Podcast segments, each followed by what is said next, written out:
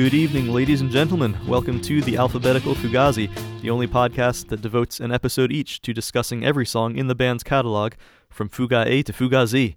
I'm your host, Ian James Wright, and joining me on this episode to discuss Back to Base from the 1995 album Red Medicine is a veteran of Washington, D.C. music and activism who's now located in Philadelphia and playing in a new band called Rainbow Crimes, uh, and who also runs a record label called Exotic Fever. Welcome to the show, Katy Otto. Hi, thanks so much for having me, Ian. Great to have you on. Um, so I knew you uh, a bit when I was living in D.C. You were in a band called Del Cielo, and we would play shows together from time to time. And then recently, I was delving into Fugazi's live series just to listen back to some shows that I attended. And one of them, uh, December 4th, 1998, at George Mason, I was surprised to hear you introducing the band uh, at the beginning as a representative of Positive Force DC, which I guess you guys organized the show.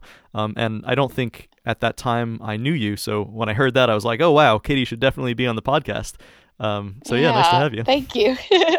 yes, I, I I did buy that one for the memories. Um, and if I'm correct, I think it was the one that my band had the honor of. My very first band had the honor of opening once for Fugazi, my band Bald Rapunzel. Um, so I think that that might have been the occasion of the show, uh, along with Lungfish at um, Casa del Pueblo. Do you remember anything about that show in particular? Oh, well, one thing that was kind of amazing and funny, I was, of course, really, really excited and nervous. Um, and it meant a lot to have this opportunity extended to us. Um, Fugazi often had younger bands in the community, uh, the punk community in DC, open for them. And, um, but it was very, uh, you know, it was the biggest show we'd ever played and probably ever did play.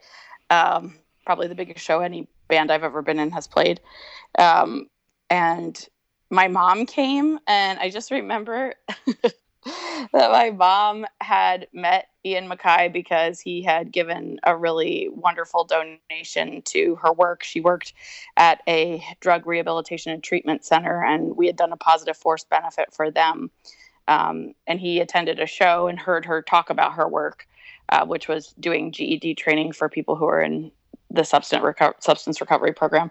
Um, and so he sort of anonymously, but uh, she could see who gave the check, uh, donated. Uh, so she went and said, "Oh, thank you for that." And then uh, in front of a bunch of really hip and cool people, my mom said, "Oh, I just came to the show to see Katy's band. I can't stay to see your band tonight, but I hear you guys are pretty good. Have a good show." And I remember being like in my early 20s and mortified and then hmm. she's waving down the hall and bye mr MacKaye nice to meet you thanks again for the gift that's that's uh, such a yeah. classic mom moment. I love that.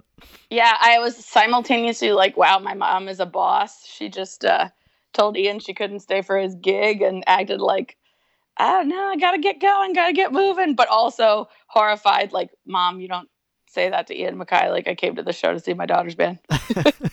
that's yeah, that's one of those things. Like I'm sure a lot of us have had moments like that being in bands, but you know, our, our mom comes to a couple of shows and it's you know, it's kind of like a semi hip thing to do, but at the same time we're like, Mom, embarrassing yeah. me. now that uh, I'm I'm a recent father and I'm like I'm constantly looking at things from the other end now, like imagining what it's gonna be like when she's older. It's like, am I gonna be uh, a formerly hip guy who's like a real yeah, embarrassment yeah. to her? You and me both, because I have a four year old and uh, uh, I wonder the same thing. Uh, One of the main things I remember about that show, um, during Fugazi's set. Do you remember this, or maybe you've listened back to it recently? There's some guy constantly yelling for them to play Five Corporations, um, and particularly there's this sort of quiet jam in one of the songs they were playing, and he yelled out during that. And oh they, gosh! Yes, like, yes, yes, yes. It's coming back. yeah, and they finished the the song, and Ian's like, uh, "I'm not gonna play that song tonight because I'm sick of hearing your fucking mouth." You know that? Oh wow! it's this. It's very, uh, it's very, uh, sort of like that's the uncle you don't mess around with. it's it's actually very funny. I'll um I'll link the sh- the uh that concert in the show notes so people can go uh, download it if they're interested in hearing it. But it's a pretty funny little exchange. And then they actually did wind up playing Five Corporations like later in the set. Uh, so oh. much to Ian's chagrin. um, he just didn't want to re- reward bad behavior. That's good. Uh, I try not to reward bad behavior as a parent. So yeah, right. Ian MacKaye's uh, he's he's dad to all of us, right? uh, Including that guy, I guess. So, could you tell me a little bit about uh, your work with Positive Force DC? Um, what other stuff did you guys do, and how'd you get involved with that? Sure. So, um, I first got involved with Positive Force when I was uh, I grew up in the DC metro area in Prince George's County, Maryland, um, and I was in high school at Eleanor Roosevelt, which is in Greenbelt, Maryland. Um, uh, we had a Amnesty International chapter, and I was the president uh, my senior year of our chapter, and so got really involved in a lot of the issues Amnesty was working on. And then we decided we wanted to organize a benefit concert for Amnesty, um, and but we ha- actually knew a couple of bands. Um, my friend who was involved with the club, Molly. Uh, knew folks from the warmers and we also reached out to Trans Am, but we realized we didn't know a venue in DC that was big enough. We weren't really sure how to do a PA. We'd done smaller things at, at VFW halls. Um, but basically, a few people, um, including the folks from those bands, said, okay, you know, you know what you want to do. Now maybe you could go uh, reach out to Positive Force, and they're an organization that exists to sort of free form for people of all different kinds of ages and beliefs, um, but sort of a general big tent, progressive, leftist, social justice oriented organization. Uh, they'll be able to help you with what you're doing. So we went to a meeting out in Arlington at the Positive Force House and we got to know people. Um, we also got to know a lot of the other projects they were doing and we got involved in some of those like percussive protests. Uh, around various human rights issues. Uh, we did grocery delivery. So um, and I know that this still continues through uh, Positive Force's, Mark Anderson's um, or organization, We Are Family. Uh, so we would deliver food um, to low income seniors in the Shaw neighborhood. Um, and uh, yeah, just get involved in other kinds of activities. Um, there were also a lot of other organizations that met in the Positive Force House, like Riot Grrrl DC and books to prisons, um, just various social justice projects. So it was basically a great place as a young person to go and meet up with other uh, people who are interested in economic and racial justice, um, anti sexist work, human rights work, anti hunger work, and, and, kind of bounce ideas off of each other, find people to work on a project with you, um, and really build skills and, and nurture your creativity as a as an activist. So I stayed involved through all my time in DC, and I still consider it part of who I am, a really big part of how I uh, began to think of music as a vehicle for social change and community building. Um, I think I didn't I didn't realize at first too that it was. I, I mean, I think here and there over the years, people tried to sort of create little chapters in other cities, but really nothing ever was quite what DC was. Um, in terms of longevity and and I just thought every place had something like that at first, and I realized that was not the case. So I feel pretty lucky to have been part of it. Yeah, well, thank you for your service. Um, that's that's definitely one of the the great parts about growing up in the DC area and being interested in the sort of um, in Fugazi and their their general orbit of other uh, related musicians and causes. Uh, it was was very inspiring just to see how they uh, conducted themselves, um, the causes uh, they got involved in and the, the people around them got involved in. Um, and it, it was great to see there's there's something more to music. It wasn't uh, narcissistic and solipsistic. There there are people trying to both get involved and and both uh, separate from the music and through the music also in terms of um, in terms of what their the songs are about. Yeah, I think uh, also as a result, a lot of people in DC at that time who did kind of any sort of social justice or social even social service work knew who the organization was uh, knew who the well hopefully knew who positive force was but knew who fugazi was because they played so many benefits. Every time they played in dc it was either a rally or protest or a benefit. And so they infused so many resources into organizations doing good work in the community um, that a lot of people who may not have learned of them through the music learned of them through their community work. Pretty awesome Yeah. Well, I have, by the way, reached out to the aforementioned Mark Anderson. Uh, so hopefully, he'll be on the uh, podcast at some point. That would be great. Oh, that'd be awesome. If he is, I'll tell him you said hi. yeah, I'd be so curious to see what song he gets paired up with. yeah. Well, uh, w- would you also like, before we d- jump into talking about the song, do you want to tell me a little about your relationship with Fugazi and uh, do you remember where you first heard of them and uh, etc.? Uh, yeah, so I found my way into loud, angry music by way of uh, Hole and Nirvana. So when I was a teenager in the suburbs, I got really into those bands. And then I got sort of aware of and interested in Bikini Kill, which led me to start reading the Kill Rock Stars catalog and got into um, Chainsaw Records and bands like Sleater-Kinney. Um, so I was listening to music like that and discovering what punk was. And I had a friend in high school named Isaac who um, uh, made a tape of Fugazi for me and took me to my first Fugazi concert, which was a big um, event uh, at the Sylvan Theater on the mall. And I feel like Chisel opened up, but I'm not totally sure. I know Chisel also opened up for the Cranberries. That was Ted Leo's band. So I may be mixing that up, but it was a fat, fantastic free outdoor concert with thousands of people, and I'd never seen anything like that. Um, the spirit, the music, the energy, um, and just got really into it. Got all their records, and then I remember um, going to one basement show at a church where the band Norman Mayer Group opened up, and that band really changed my life. Um, uh, was a band with at the time um, uh, it, started as a band with three women. Um, when I saw them, they had a, a, great guy who was playing drums, but um, uh, Jen Simo and Kathy Cashel were two of the people in that band.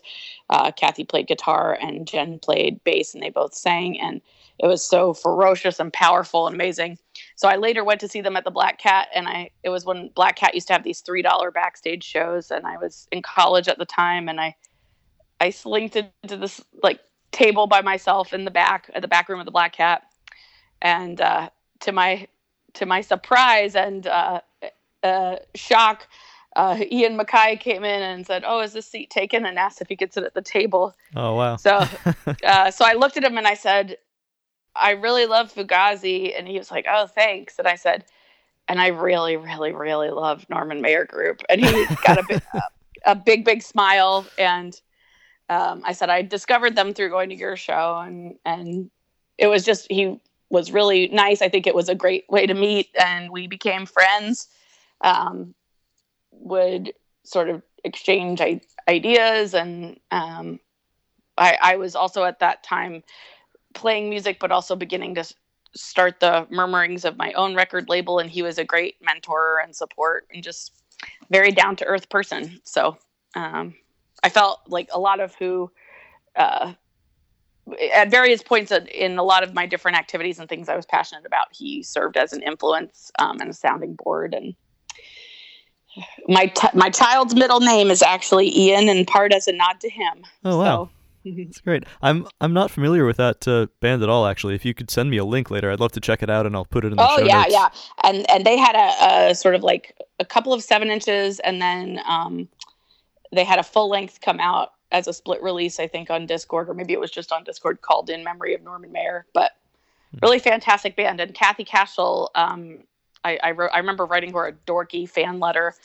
Um, and then later, when we became friends, she gave it back to me, and now she's um, the webmaster for my record label's website. And I've put out two of her solo records, and she's been on comps I've put out. So, uh, for oh, a, for a like a dorky fangirl, um, DC actually had a lot of really kind-hearted people who became mentors and friends.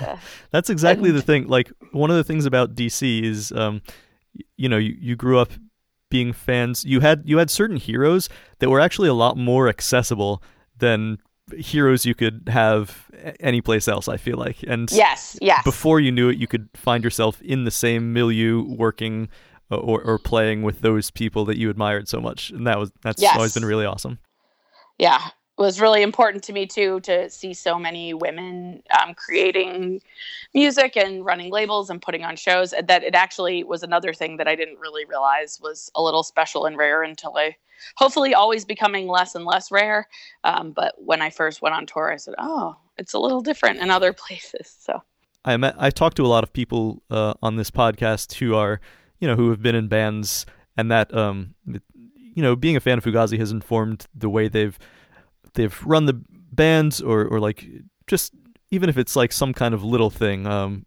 they've taken influences from Fugazi, musical or non-musical. I can imagine. I think you're the first person I'm talking to who actually runs a record label. I can only imagine uh, the influence is huge there, um, having like a mentor like Ian MacKaye and Dischord Records, right? Yeah, I mean, I think well, they put out benefit compilations that inspired me.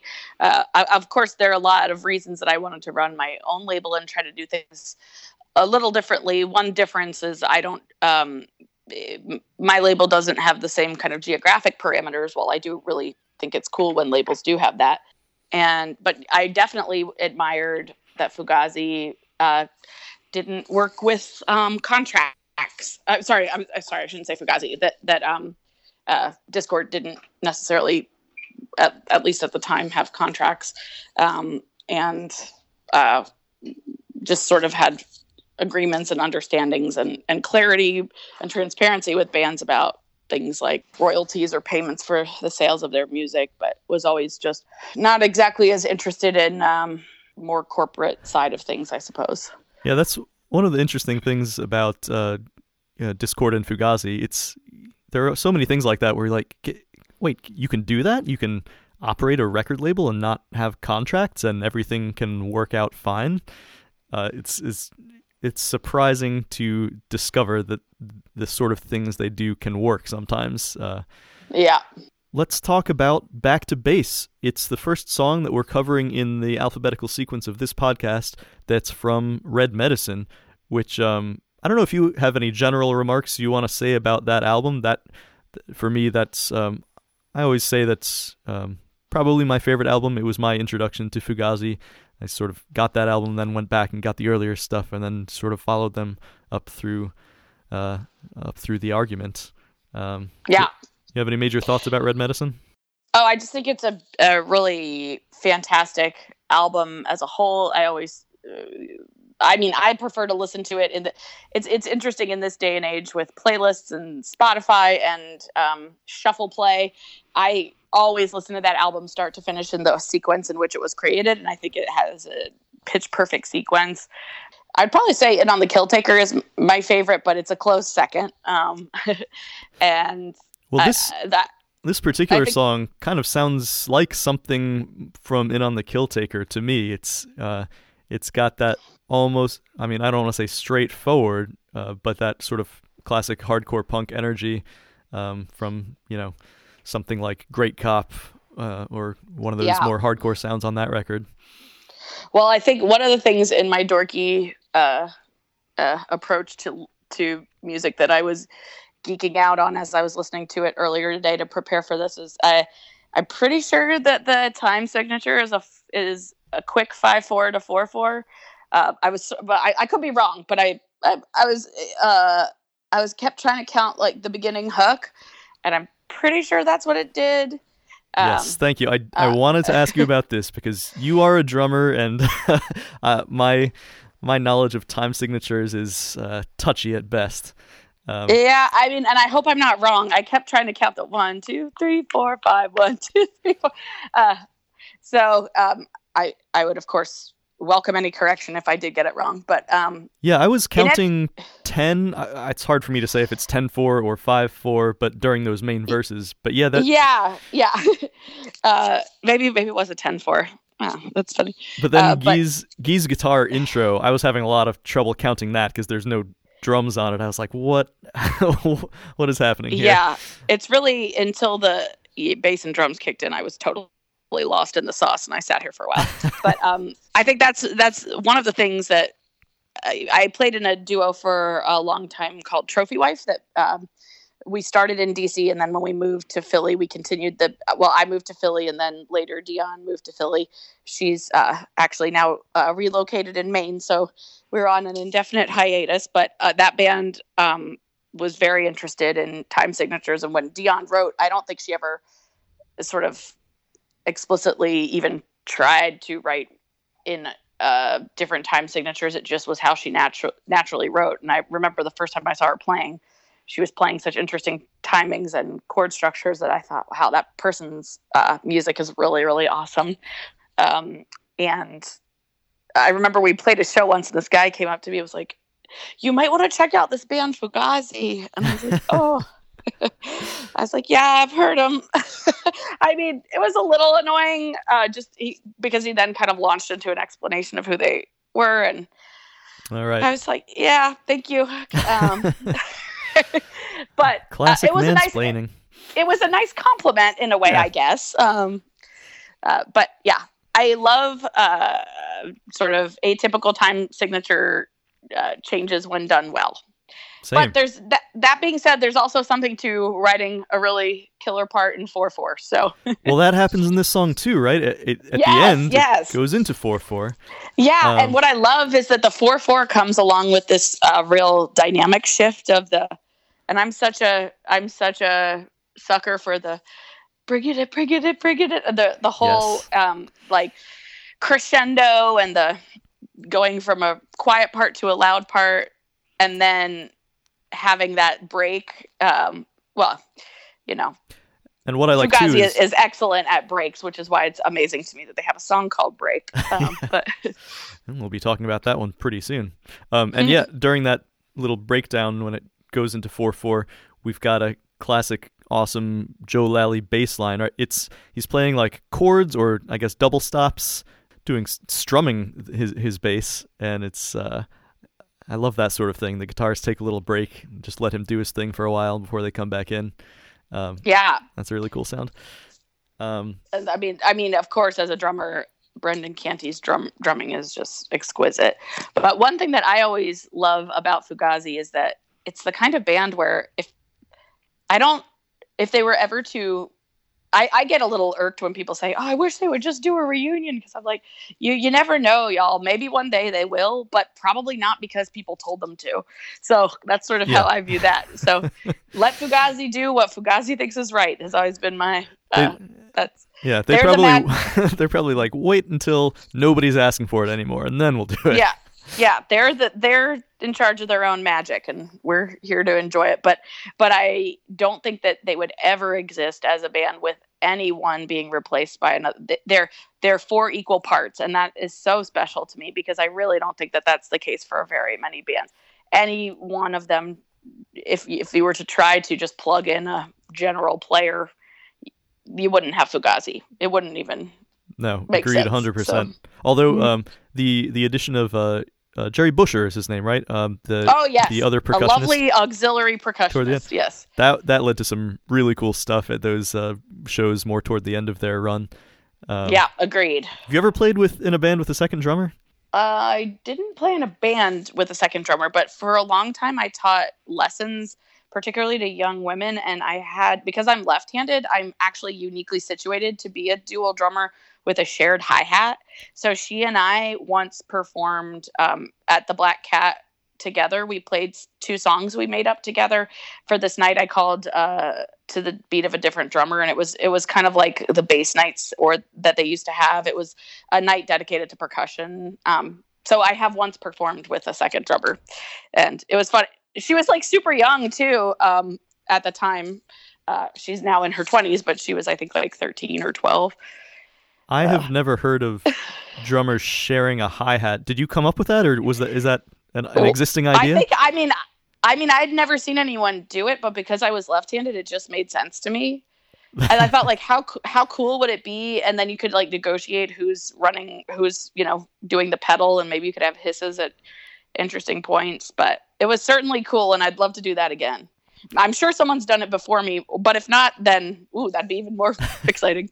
That's one of the cool things about music. There, there's so many things where there's you could do some little thing and it would be unique in the world. Nobody had ever done it before. Yeah. and you could be a pioneer in that regard. For all I know, you are because I've never heard of that. That's great. It was very cool. She she also got a Shirley Temple at the bar and was with her parents, so it was a very cool night. Shout out to Taylor Durning, my drum student and friend. um, but I was also like kind of captivated. I guess I mean I sort of always sang along to the little parts that I knew in Back to Base, but I also read them over again uh, to prepare for this, and it was funny. I was sort of thinking of various feelings that it evoked and what it could mean and be about, and I don't presume to know exactly what it's about, but I know kind of some of the feelings it evokes in me. I do think it's one of the angrier, kind of heftier songs of the album, even though it is kind of short. It, it sort of ends right as you feel like you're getting the flow of it. You seem reluctant to say. Do you have an idea of what you think the lyrics are about? I mean, I guess it just to me seemed to be um, musing about things like domination and control, which I presume, given some of the other songs on the album, could have something to do with things like governmental control. Uh, I mean, the very it, it's making reference to autonomy almost being this thing that's hard to get, um, and then these ideas of uh, you know some sort of unseen uh, people or entities trying to to come in. I assume when you're exercising your autonomy and do something or take something. Um, it makes me wonder what's the base? What's the bringing it back to base? I guess for me, though, when you mentioned the song, uh, how I'll how I'll define the song for myself is I think of back to base as for me growing up in DC and music and um, all of the politics uh, and social justice work and the f- ideas of DIY that I learned there. That's kind of my base. But I think in the song they're talking about bringing you back to base if you're deviating too far from social norms or right. what c- controlling entities want you to be part of. So I, I wanted to subvert it. so that's that's a very interesting take because for me, like I I thought that this was clearly a song about like um, basically the mainstream media, especially like the 24-hour news cycle.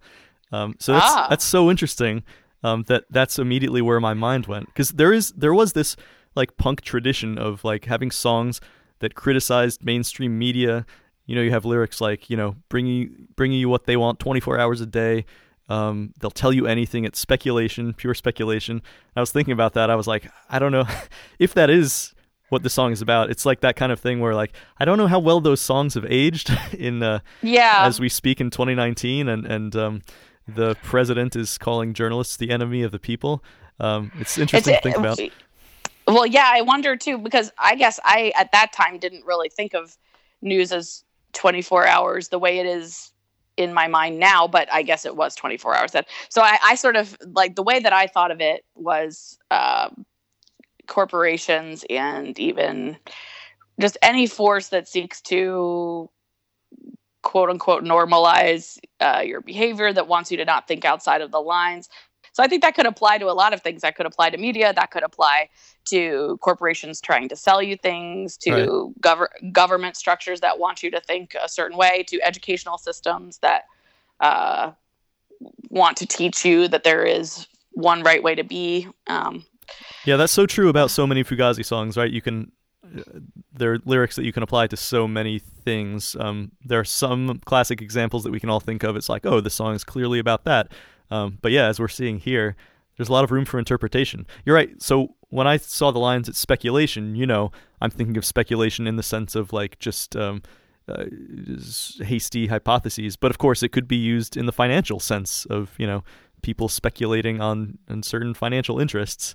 Um, yeah, it could very well be about corporate control or political control. That's so interesting. I mean, it, I, you could also apply to anybody who is part of any kind of uh, non-normative or uh, marginalized uh, sexual orientation or identity or gender identity. Uh, I just think that's like a very um, I a broad net is cast with that song, and I appreciate it because I don't know, it hits the general punk notes. yeah. Um, although as I've as I've gotten older, one thing I've always tried to push back on is any don't trust anyone over thirty as a particularly unpunk uh, Sure. notion. well, I think I- think one thing that is definitely clear about the song is it's another um, Fugazi song that emphasizes that you should think for yourself. Um, don't worry so much about what another party may be selling you, either you know physically or um, conceptually. Uh, so doesn't matter what age they are or where they come from. Just uh, you know, use your best judgment. Think for yourself is a message I get from several Fugazi songs. Yes, and also uh, be ready to create your own culture and that's part of why i started a record label was i felt as if i wanted to see more young women control the means of production um, Sure. and and I I just thought, hey, I feel like there are bands that I love. I think I have good judgment. I I think I know w- what I want to support, and there are also bands that I don't really see having uh, a home elsewhere, or maybe uh, a fit that makes sense elsewhere. Um, so maybe I'm supposed to be doing something here. Um, and when when we started our label, it was my first bandmate I ever had, Bonnie Schlegel. Um, we played in Bald Rapunzel together, and then our friend Sarah Clem, um, and the three of us did that project together, and it felt really cool uh, to to be figuring out how to do it as we went. I had one more thing I wanted to bring up just in the music of this song. What did you hear when you were listening to it? Towards the end, there's this weird, like almost European siren, uh, police siren kind of sound. yes. What do you, what do you think that is? I, th- I I was thinking maybe like it could be a clarinet because they do mess around with clarinet elsewhere on Red Medicine. Um, it's just this like sort of wailing. Yeah, but it doesn't quite sound like a clarinet. I wonder if it's even sort of a tweaked bass note or keyboard note. I don't know if any Huh. sounds like that ever snuck their way. No, maybe you're right. I like your idea better. This I'll, I'm I'm gonna add it to the list of my questions to ask the band if I ever get a chance to uh, interview them. I don't really. I even did a.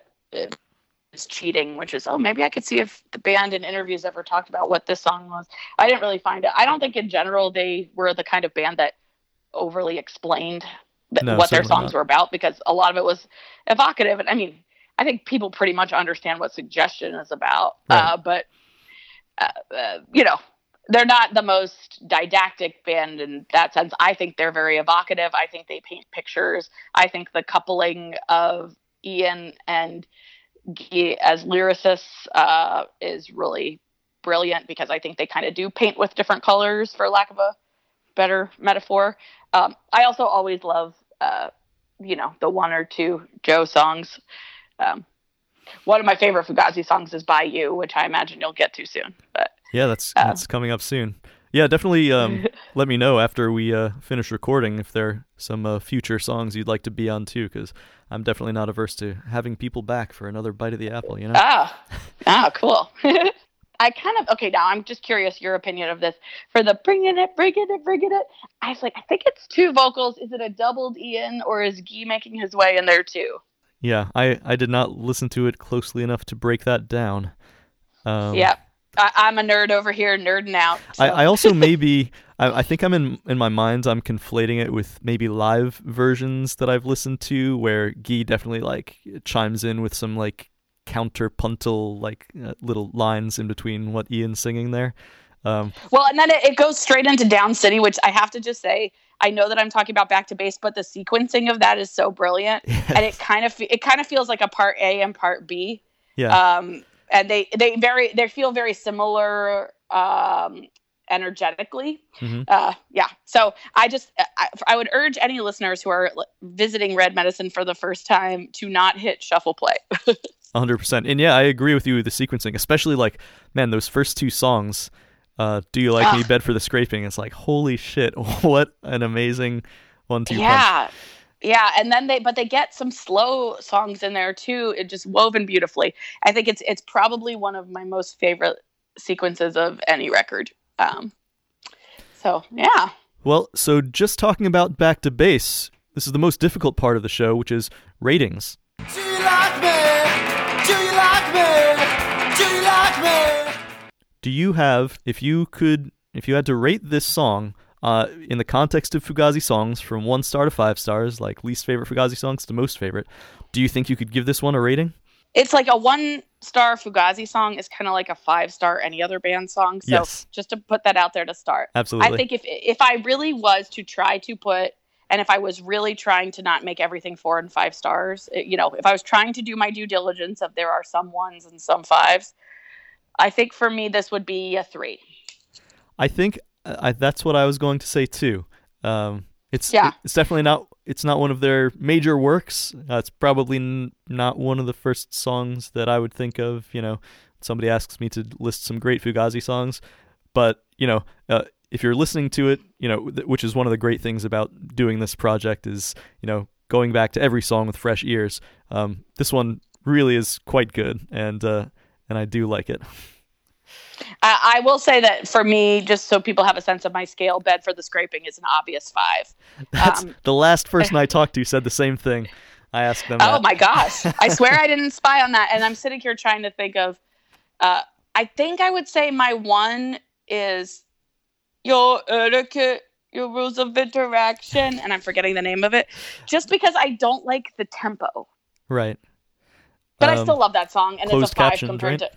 Yes, yes, thank you. And I still love that song. And, uh, you know, if any of the members of Fugazi are ever listening, it's a five compared to any other band. Yeah, it's I feel like one. I feel like it's I'm making too- people a- squirm asking them to rate these things. They're like, Yes. oh, I don't want to say anything bad. Fug- and Fugazi is my favorite live Yeah. band. Um, my favorite band. I, I I actually have a lot of people don't know this, but maybe will after this. I have.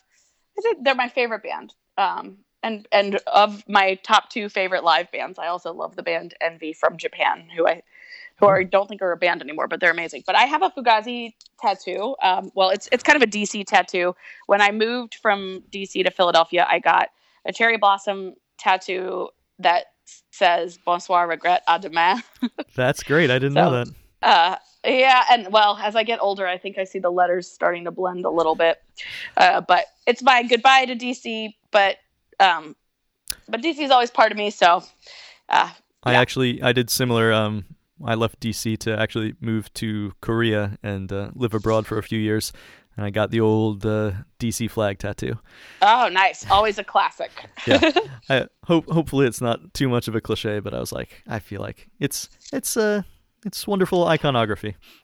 Well, it's funny because cherry blossoms are also what I found like a lot of uh, people who have kind of uh, quote unquote girly tattoos. I don't know how to say it, but they're like, "Oh, I love your pink flowers," and I'm Right. really not a pink. I'm not really a pink flower kind of person, so. And I feel like I need to explain. Oh, this is a cherry blossom. This is a specific uh, thing that uh, has a symbolic meaning to me. But also, I feel like it's probably good thinking about uh, you know gender and its fluidity and the spectrum that it is to embrace your pink uh, flower side any moment too hundred percent. I'm I'm all about pink. I've I still dream about uh, getting a pink Stratocaster someday. Maybe oh that'd be happen. sweet Ah, yeah That old uh, Yeah. 50s. I guess it's 50s shell pink color. I love that. nice i do have to tell my four-year-old though I, he's like mommy you have to like pink. And i'm like you're a girl. And i said no i don't have to like pink. And do you, and do you like pink? Just think for yourself not if you think you should or shouldn't. He goes well it's okay. I sort of like it. I sort of like it. Yeah, it's it's going to be interesting teaching the teaching the kid about you know gender roles and uh, stuff like that. Um, it's going to be one of the many interesting facets of parenting for me. yeah Um, well I'm looking I forward to tip the my challenge. hat to you in the process. Likewise, right back at you. Thanks. So, Thanks. uh, I guess it's time for some plugs. Where can listeners reach you um, on social media or whatever? Or do you have anything coming up that you want to plug? Your bands, your label, Yeah, some events? Sure. So next year, my label will be 20 years old. So I think I should do something for that because that's kind of exciting. Um, and my label is Exotic Fever Records. So you can go to exoticfever.com. I have a new band with my friends Alex and Leah uh, here in Philadelphia. We are a loud uh, space punk band uh, inspired by all kinds of things from Gang Gang Dance to uh, Stranger Things to uh, politics of liberation and um, uh, we're at rainbowcrimes.bandcamp.com and we have a new cd and tape uh, called we disappear that's on bandcamp and i'm about to have physical copies i just uh, right before this call paypal the payment to get them to ship today so um, that's exciting and Congrats. uh, thanks. And um, I I try to write little essays and opinion pieces here and there. Um, I'm on Twitter at exfkaty, K A T Y. So E X F K A T Y. Um, I guess that's my plugs. Fantastic. Well, thanks again for coming on. It's been great to talk to you. Well, listeners, as for me, you can reach me at fugazi to z at gmail.com. And you can join the Facebook group The Alphabetical Fugazi. And hey, let me know what you think that weird siren sound is in Back to Base. Is it a clarinet? Is it something else? Uh, uh, let, let me know your opinion. And then I hope you'll join me for the next episode when we will be discussing Bad Mouth. Until then, keep your eyes open.